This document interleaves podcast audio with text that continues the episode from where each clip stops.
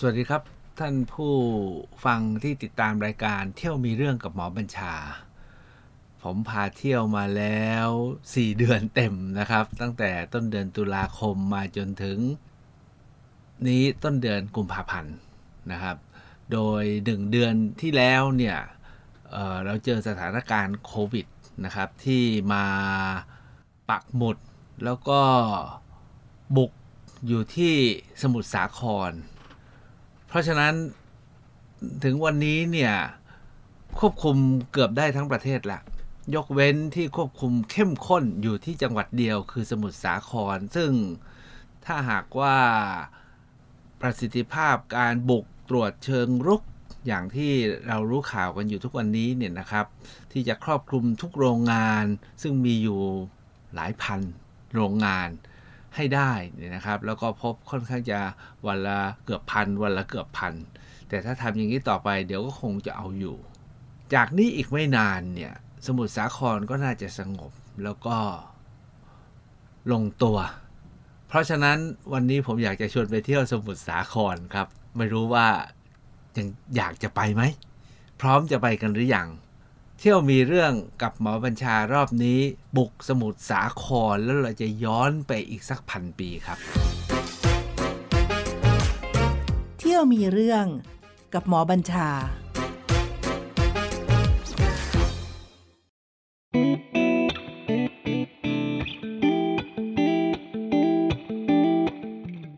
สมุทรสาครเท่าที่เราได้ยินอยู่ทุกวันนี้เนี่ยเราก็พอพูดถึงปุ๊บก็นึกถึง ตลาดกุ้ง ตลาดทะเลไทย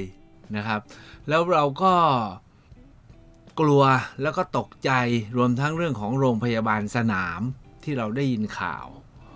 แต่จริง ๆ แล้วเนี่ยนะครับสำหรับผมเองเนี่ยสถานการณ์โควิดรอบใหม่เนี่ยทำให้เห็นอีกมุมหนึ่งของสมุทรสาครที่ไม่เคยรู้มาก่อน ข้อที่หนึ่งก็คือ ที่นี่นี่เองที่ รวมสัพพะอาหารทะเลจากทั่วประเทศไทย ไปส่งไว้ที่นี่ แล้วก็กระจายไปทั่วทั้งประเทศไทย คงจำได้นะครับเมื่อวันแรกๆเนี่ยปรากฏว่าที่เราพบโควิด จังหวัดนู่นจังหวัดนี้จังหวัดนั้นเนี่ยก็คืออยู่ในระบบการส่งต่ออาหารทะเล และซื้อหาอาหารทะเล ผมจึงมีความรู้สึกว่าเอ้ยถ้างั้นสมุทรสาครเนี่ยเป็นปราการสำคัญของ ห่วงโซ่อาหารทะเลของชาวไทย แต่ที่มากไปกว่านนั้น เราได้ข้อมูลใหม่ว่า นานาโรงงานอาหารทะเล ของประเทศไทยที่ส่งไปทั่วโลกก็อยู่ที่สมุทรสาคร เพราะฉะนั้นเนี่ยถ้าจะว่าไปนี่คือฮับ คือซัพพลายเชนคือห่วงโซ่การส่งต่ออาหารของโลก ของประเทศ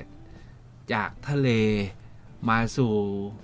ตลาด มาสู่แพรมาสู่ตลาด มาสู่โรงงาน แล้วก็ส่งตรงไปสู่ร้านอาหาร หรือส่งตรงไปสู่ทุกครัวของทุกบ้าน มีหนำซ้ำยังส่งไปเป็นอาหารสำเร็จรูปต่างๆ อาหารกระป๋องไปทั่วทั้งโลก ด้วยเหตุนนี้เนี่ยผมจึงมีความรู้สึกว่า โอ้ สมุทรสาครเนี่ยมีความสำคัญมาก เป็นจังหวัดที่ไม่ได้ใหญ่เลย ไม่ทราบทุกท่านรู้แล้วใช่ไหมครับว่าสมุทรสาครมีกี่อำเภอสถานการณ์ที่รายงานกันอยู่ทุกวันเนี่ยนะครับ ก็บอกว่าจริง ๆ แล้วเนี่ย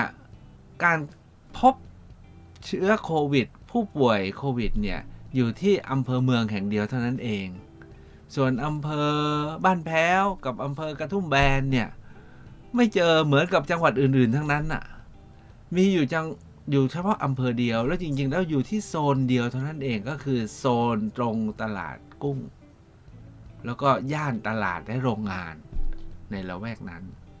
น่าเที่ยวไหมครับ โอเคนะฮะถ้าว่าท่านลองไปค้นอยู่ใน Google นะหาที่เที่ยวสมุทรสาครเนี่ยผมก็ลองกลับไปทบทวนดู เอ๊ะ เราไปสมุทรสาครมาแล้วกี่ครั้ง จริงๆ เนี่ยผมไปสมุทรสาครมาแล้วนับครั้งไม่ถ้วน ท่านเองไปหรืออยัง ใน Google เนี่ยแนะนำที่เที่ยวสมุทรสาครเนี่ยผมไปดูแล้วนะ อ๋อ อันที่หนึ่งก็คือเขามีสะพานไปดูปลาโลมาสะพานออกไปในทะเลหรือไปดูป่าชายเลน ซึ่งสำหรับผมอยู่ภาคใต้ก็ไม่คิดที่จะไปดูที่นั่น เพราะเรามีทะเลอีกหลายที่ จุดที่สองเนี่ยที่เขาแนะนำเยอะมากเลยว่าถ้าไปสมุทรสาครต้องไปคือไปวัด สารพัดวัดนะฮะ วัดโกรกกราก วัดโคกขาม วัดท่าไม้ ตอนนี้วัดโกรกกรากก็กลายเป็นโรงพยาบาลสนามใช่ไหมครับวัดท่าไม้ วัดโคกขาม โคกขามก็คือคลองโคกขามที่พันท้ายนรสิงห์ไป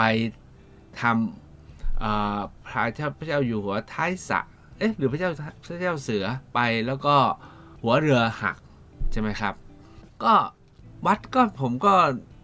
แวะดูได้ อันที่สามเนี่ยที่เขาแนะนำให้ไปเที่ยวสมุทรสาครก็คือไปร้านกาแฟนะครับก็คือไปร้านกาแฟที่เขาสร้างขึ้นใหม่ ๆ แล้วน่ารักบรรยากาศต่างๆ อันนั้นผมคิดว่าท่านค้นไปแล้วก็ไปดูเองได้ แต่สำหรับผมเนี่ยนะครับ พาไปเที่ยวมีเรื่องทั้งที แล้วทุกท่านก็คงสงสัยว่า หมอบัญชาแกไปทำอะไรสมุทรสาครตั้งหลายครั้ง เดี๋ยวตอน ต่อไปค่อยเล่าให้ฟัง แต่ผมอยากจะเล่าเรื่องเรื่องหนึ่ง ซึ่งผมคิดว่าพวกเรารู้จักกันดี เกี่ยวกับสมุทรสาครนะครับเเรื่องที่ว่านี้ก็คือเรื่องที่ผมแย้มไปนิดเดียว นิดหนึ่งแล้ว แล้วทุกวันนี้จริง ๆ แล้วพื้นที่ที่โควิดกำลังระบาดก็อยู่ในละแวกนั้นแหละครับ ก็คือบริเวณตำบลพันท้ายนรสิงห์ที่มีสารพันท้ายนรสิงห์อยู่นะครับ ที่สมุทรสาครเนี่ยนะครับ ถ้าภาษาทั่ว ๆ ไปเราก็จะเรียกกันว่าท่าจีน หรือบางคนเขาจะเรียกว่ามหาชัย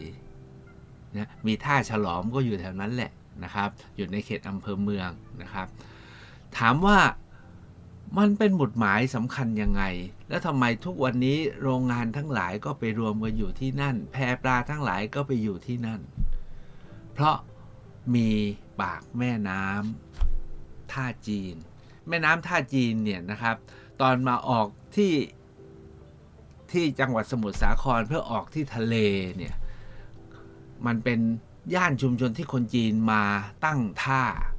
ตั้งแต่ไหนแต่ไรแล้ว น่าจะสมัยรัตนโกสินทร์มีคนจีนมาอยู่มากเขาเลยเรียกว่าท่าจีน แล้วก็ทำให้แม่น้ำสายนี้นะครับ ที่ไหลผ่านตรงสมุทรสาครก็เรียกว่าแม่น้ำท่าจีน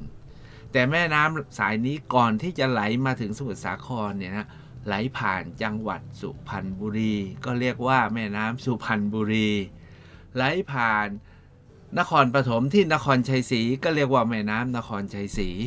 พอมาถึงสมุทรสาครก็เรียกว่าแม่น้ำท่าจีน นี่แม่น้ำเดียวกันนะครับ ถามว่าแม่น้ำนี้มาจากไหน แม่น้ำนี้นะฮะแยกมาจากแม่น้ำเจ้าพระยา ที่แถวแถวชัยนาทตรงปากคลองมะขามเท่า เพราะฉะนั้นเนี่ยจุดนี้จึงเป็นจุด ทำเลสำคัญมากของการมาจอดเรือ เพื่อที่จะเดินทางต่อนะครับ เดินทางต่อไปไหนก็คือ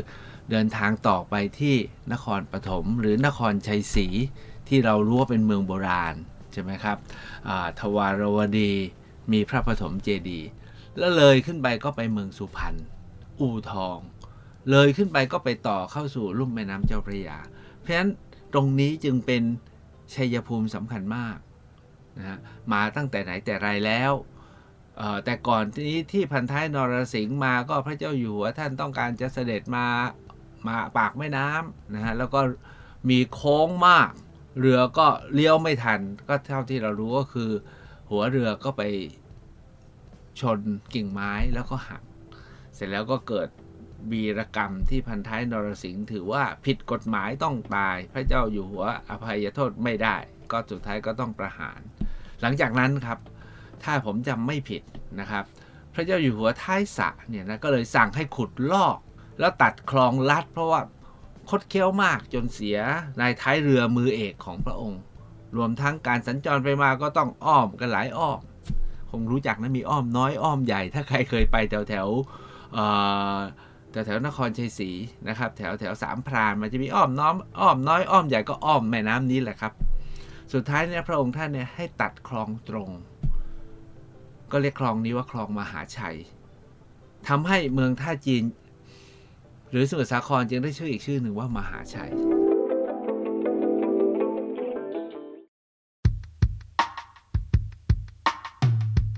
ทุกวันนี้จริง ๆ แล้วเนี่ย ถ้านึกถึง มหาชัยเนี่ยจริง ๆ ต้องนึกถึงอีกอย่างหนึ่ง แล้วเป็นที่มีชื่อเสียงไปทั่วโลก คือมะพร้าวฮะมะพร้าวที่บ้านแพ้ว กับมะพร้าวที่กระทุ่มแบนนี่เป็นแหล่งมะพร้าวน้ำหอมที่กล่าวกันว่าดินที่นี่เนี่ยดีสุดต่อเนื่องจากอัมพวานะฮะดินที่เนี่ยจะมีคุณภาพที่ดีจากตะกอนปากแม่น้ำท่าจีน แล้วก็สารพัดอย่างที่ มาสะสมกันอยู่ที่ปากแม่น้ำนี้ แล้วก็มีคนมีฝีมือมาช่วยกันปลูกพัฒนาพันธุ์ จนได้มะพร้าวที่มีน้ำหอมพิเศษ ผมทราบมาว่ามีโรงงานทำมะพร้าวน้ำหอมเป็นจำนวนมาก แล้วผลิตมะพร้าวน้ำหอมส่งขายทั่วโลกนะฮะไปทั้งเป็นลูกก็มีไปเป็นกล่องก็มี มีแม้กระทั่งดิสนีย์แลนด์เนี่ยนะครับ สั่งทำมะพร้าว น้ำมะพร้าวหอม แพ็กเกจเป็นกล่องเฉพาะของดิสนีย์แลนด์เลยผมเคยไปดูที่โรงงานนะครับเพราะนั้นเอาว่าที่นี่มีของดี แต่สิ่งที่ผมไป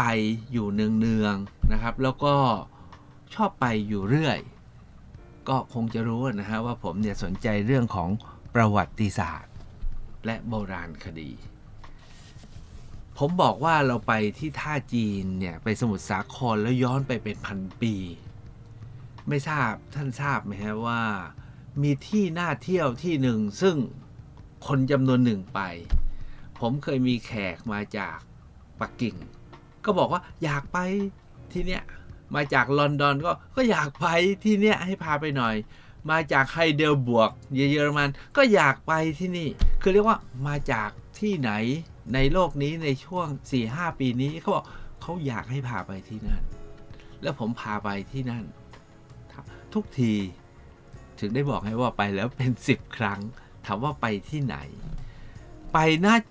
จุดที่เลยจุดที่พันท้ายนรสิงห์เนี่ยนะครับ ไปทำเรือ หัวเรือหัก เลยไปนิดเดียวเองนะครับเออเป็นทุ่งเป็นเรียกว่าเป็นทุ่งอะไร แต่ก่อนอาจจะเป็นนาเกลือใช่ไหมที่นี่เป็นย่านนาเกลือ เคยฟังเพลงหนุ่มนาข้าวสาวนาเกลือ สาวนาเกลือก็อยู่ที่นี่แหละครับ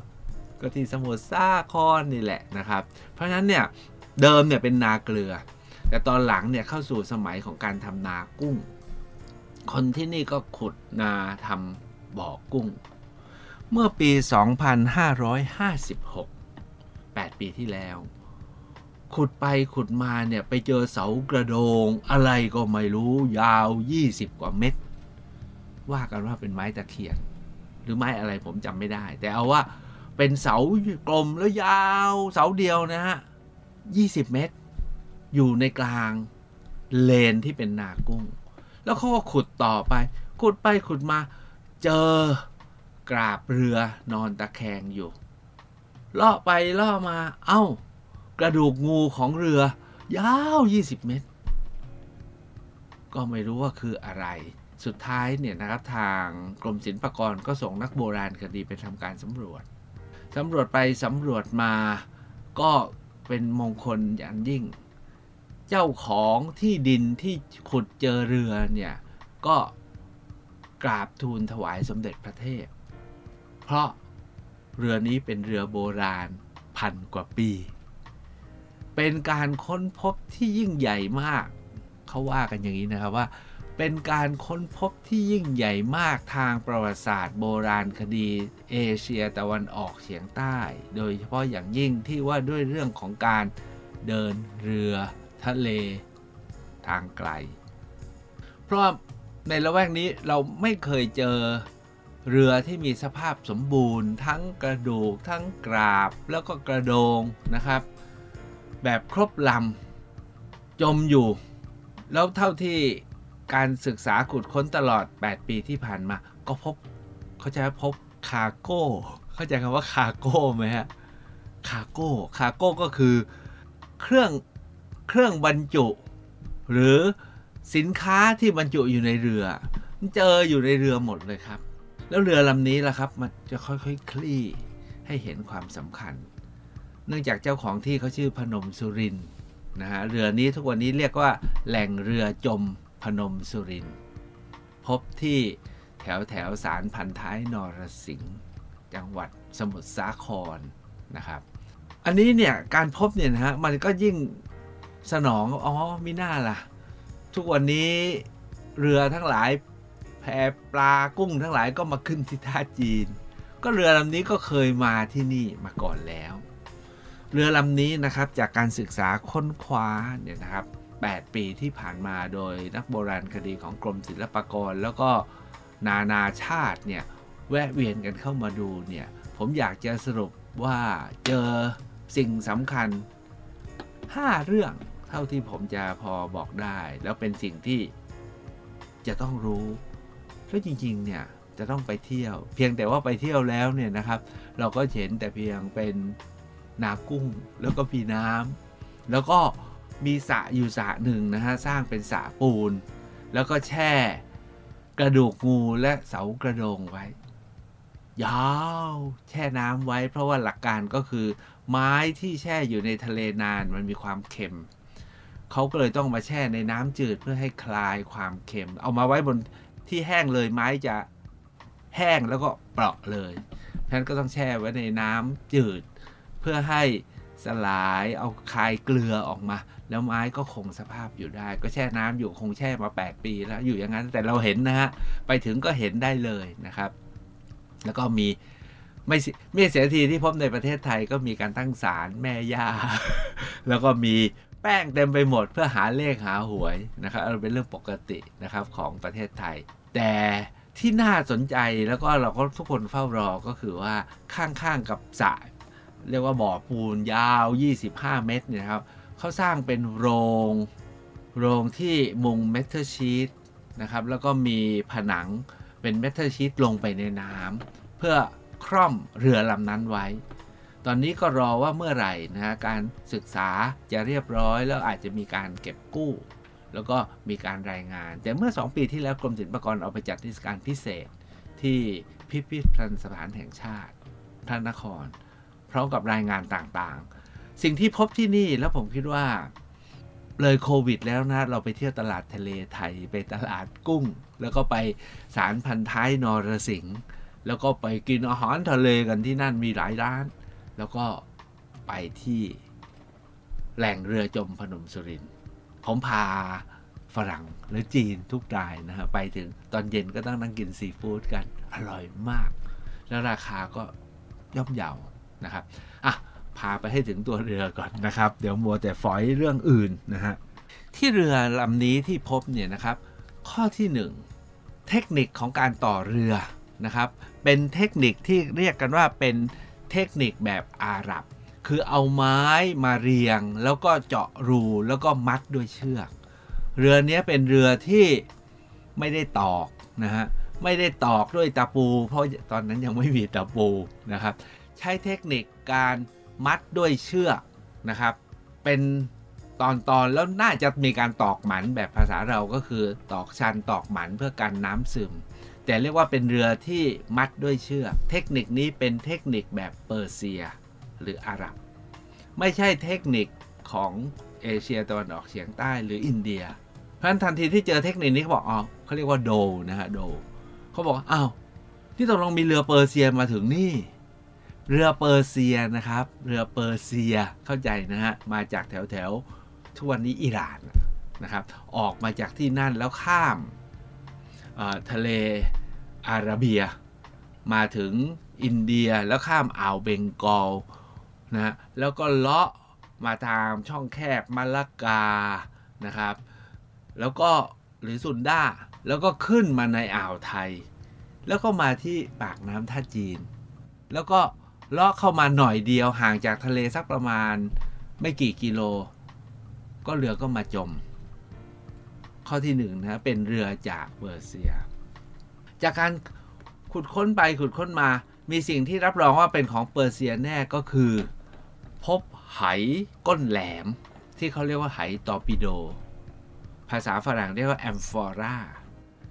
ไหนี้เนี่ยเป็นที่แพร่หลายถ้าเป็นรูปทรงแบบแหลมมากนะครับ เป็นรูปตอร์ปิโดเนี่ยก็เรียกว่าไหแอมฟอราซึ่งพบในกรีกและโรมัน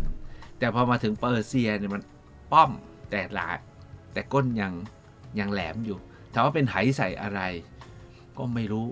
บางคนก็อาจใส่น้ำดื่มสำหรับคนเดินทะเล บางคนบอกอาจจะใส่ไวน์บางคนบอกว่าอาจจะใส่แอนโชวีนะฮะก็คือพวกปลาหมักหรือน้ำปลาบ้านเรา ก็แล้วแต่เหล่านี้เราไม่รู้ว่าใส่อะไรเขายังวิเคราะห์ไม่เสร็จ แต่เอาว่าเป็นไหสไตล์แบบเปอร์เซีย ที่สำคัญก็คือที่คอไหฮะมีเขียนอักขระไว้เป็นชื่อคน แต่ภาษาที่เขียนเป็นเป็นภาษาปาฮาเลวี โอเค ตอนนี้เรืออาหรับไหแบบอาหรับ มีเขียนชื่อเจ้าของเป็นอาหรับนะเป็นเป็นปาฮาเลวีนะครับ โอเคงั้นเรือนี้มาไกล เรายังไม่เจอของอินเดีย แต่สิ่งที่เจออีกอย่างหนึ่งก็คือเจอภาชนะพวกหม้อพวกชามของจีน สมัยราชวงศ์ถัง